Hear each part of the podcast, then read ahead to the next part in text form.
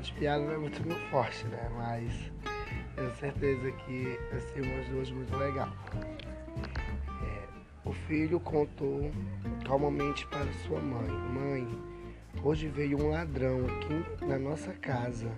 A mãe, desesperada, perguntou: Meu Deus, o que ele levou? O filho respondeu: Nada. Ele só veio aqui pedir o seu voto. É. Foi na padaria e perguntei se tinha sonho. O atendente respondeu: Como assim? Com seus olhos cheios de água. Volte para Minas. O cara casou quatro vezes, levou chifre quatro vezes e casado mandou fazer uma mulher de madeira. O cupinho veio e comeu. O carpinteiro chegou na casa de um amigo e que estava assistindo TV e perguntou: E aí, é firme?